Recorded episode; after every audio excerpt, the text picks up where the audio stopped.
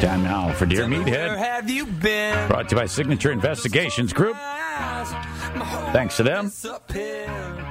Bring him in right now. Hi, Dad. Welcome back. Well, hello.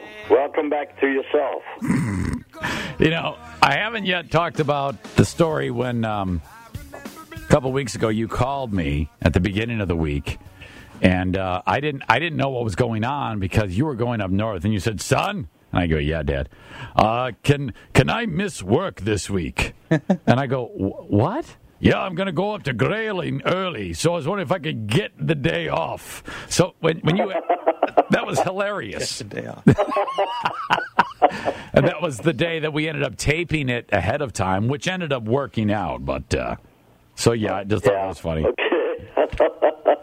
So, Dad, uh, we have a number of questions that we want to get to for Dear Meathead. Are you ready today? Am. And- I'm all perked up to go. Yes. Is Joanne there? Sure is. Okay, we want to make sure that this is up to speed because that's what people love to hear. Well, she's here. All right. Natalie writes this, Dad. Dear Meathead, as you probably know, a Category 5 hurricane is headed towards Florida right now. My mom, my brother, his wife, and two young daughters live in the path. I'm pretty worried about their safety, so I offered to have them all come up to Grand Rapids to stay, and I'd even pay for the gas. The problem is, my stubborn brother refuses to leave and plans to ride it out, as he believes it won't be as bad as they say. The rest of the family won't come up with him. My question is, how can I convince my brother that he, he needs to stop being stubborn and just come up here where it's safe? Please embellish. Signed, Natalie. Well, Natalie, I appreciate your comments. Here's the thing that I feel. There's some people that are adamant in holding on to their property, their home, their domain. No matter what happens, Yeah. they just think they're going to be the savior of that property. Well, that's not going to happen. Mm. Mm. So don't waste your breath. Tell them you love them and you know what we're talking about. You can be hurt. You can Yeah. be just totally doomed, and let it go at that. You just cannot convince people to leave their home. This is Yeah. what they have built and love it, and and that's the way it is. Yeah. What would you do? Would you would you get out of there? I'd get out of there because my life is much more valuable, Yes. I think, than my home is. Because a home possibly can be rebuilt. Yes. And you when do I'm it down yourself. and gone, nothing can happen. yes. Mm. All right, Julius. All right, this is from Anonymous. Dear Meathead, two guys I work with went to a Kid Rock concert together on a mandate last night. Today they have been looking at each other very strangely as if they regret something they did last night. No. Should I ask them what's going on? Please embellish. Why not? If they're friends of yours and you're concerned about Friends, knowing what's going on, say, hey, you guys look weird. What's going on? Do, do you think something weird might have happened between them?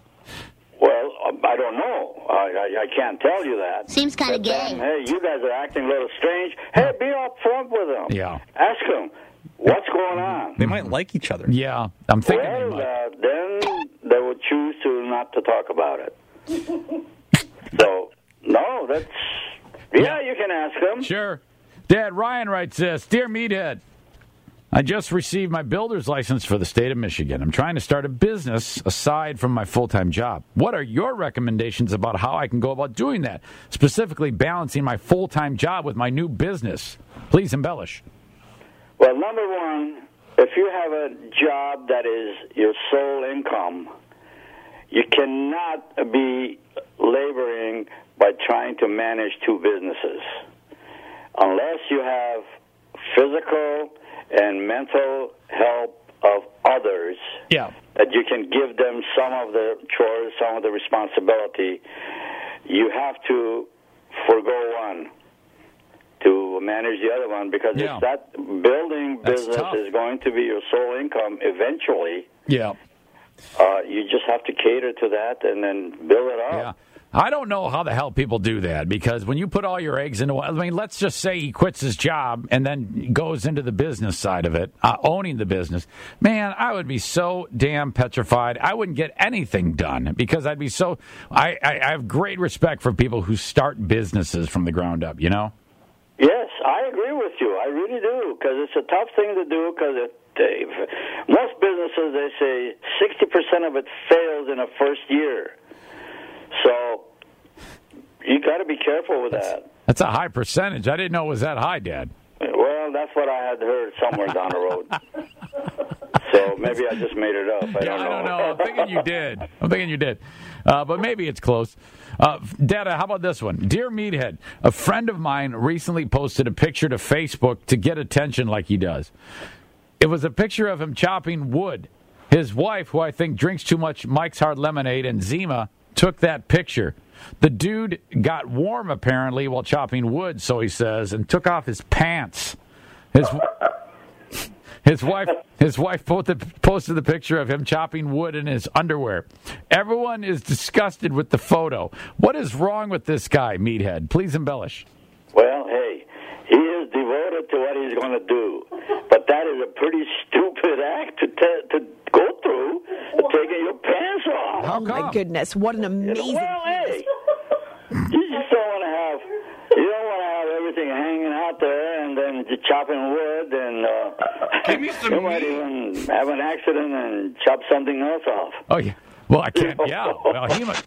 No, that's not a cool thing to do. So definitely don't chop wood in your underwear, Dad. Is that? Well, no, do it, but don't put it on a Facebook. Oh, you can't. Wait a minute. So you're saying ch- chopping it in your underwear is okay, but put it on Facebook is a bad thing? Yeah, privately you're doing it. Go ahead, but don't expose yourself like that.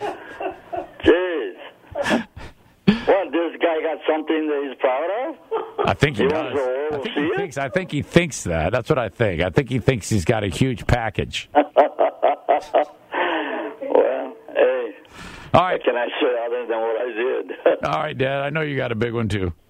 hey, watch it. Julius, are you good? Well, I think we're good. Yeah. All right, Dad. As once again, we uh, we thank you. You're quite welcome, and hope to see you later on up north. Yep, yep. Should be a good time. I Hey, maybe you can make arrangements to bring the gang up there. I would love to do that. You know how it is, Dad. Yeah, tell them to bring their own trailer, though. All right, Dad. I love you. I love you too. Talk to you soon. You bet. Bye, guys. Later. See you. Bye. Bye, bye, guy. Uh, and if you're just tuning in, you know that the guy chopping the wood was me, which is always fun talking him into those moments.